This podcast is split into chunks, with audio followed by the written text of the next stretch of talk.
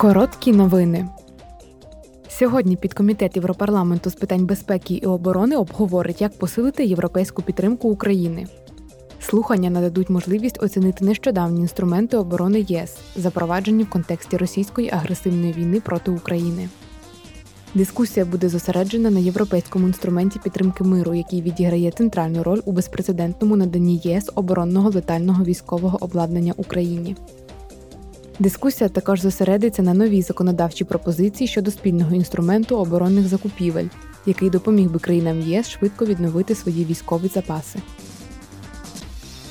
В усьому світі спостерігається зростання голоду, але найбільш тривожною є ситуація у східній Африці, де щохвилини від голоду помирає двоє людей.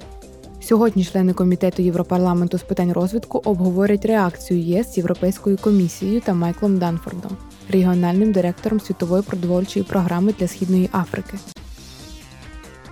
Минулого тижня Європарламент погодився розпочати переговори щодо нових заходів задля покращення умов праці для працівників на цифрових трудових платформах. Нові правила регулюватимуть статус зайнятості працівників цифрових платформ та використання алгоритмів і штучного інтелекту для моніторингу та оцінки цих працівників.